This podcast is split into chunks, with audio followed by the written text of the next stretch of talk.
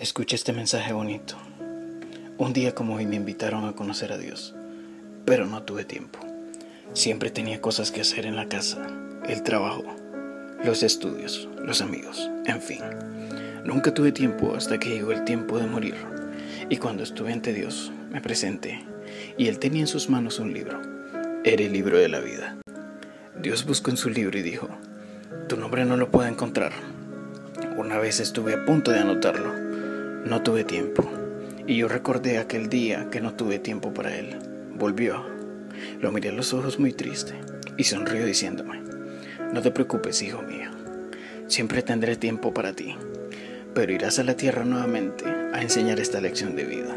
¿Qué es? Nunca decir que no tienes tiempo para Dios. Envía este mensaje a tus contactos y no digas, no tuve tiempo para enviarlo. Padre nuestro que estás en los cielos, camina dentro de mi casa y llévate todas mis preocupaciones, enfermedades, temores, deudas. Y por favor protege a mi familia, a mis amigos, mis vecinos, el mundo entero, mis días, mis noches. Bendice mi hogar, mi salud, mis finanzas y todo lo que me rodea. Provee alimento y que nunca nos falte tu presencia. En el nombre de Jesús. Amén. Momento deja de hacer lo que estás haciendo y envíalo para que así todos tus contactos reciban hoy una bendición.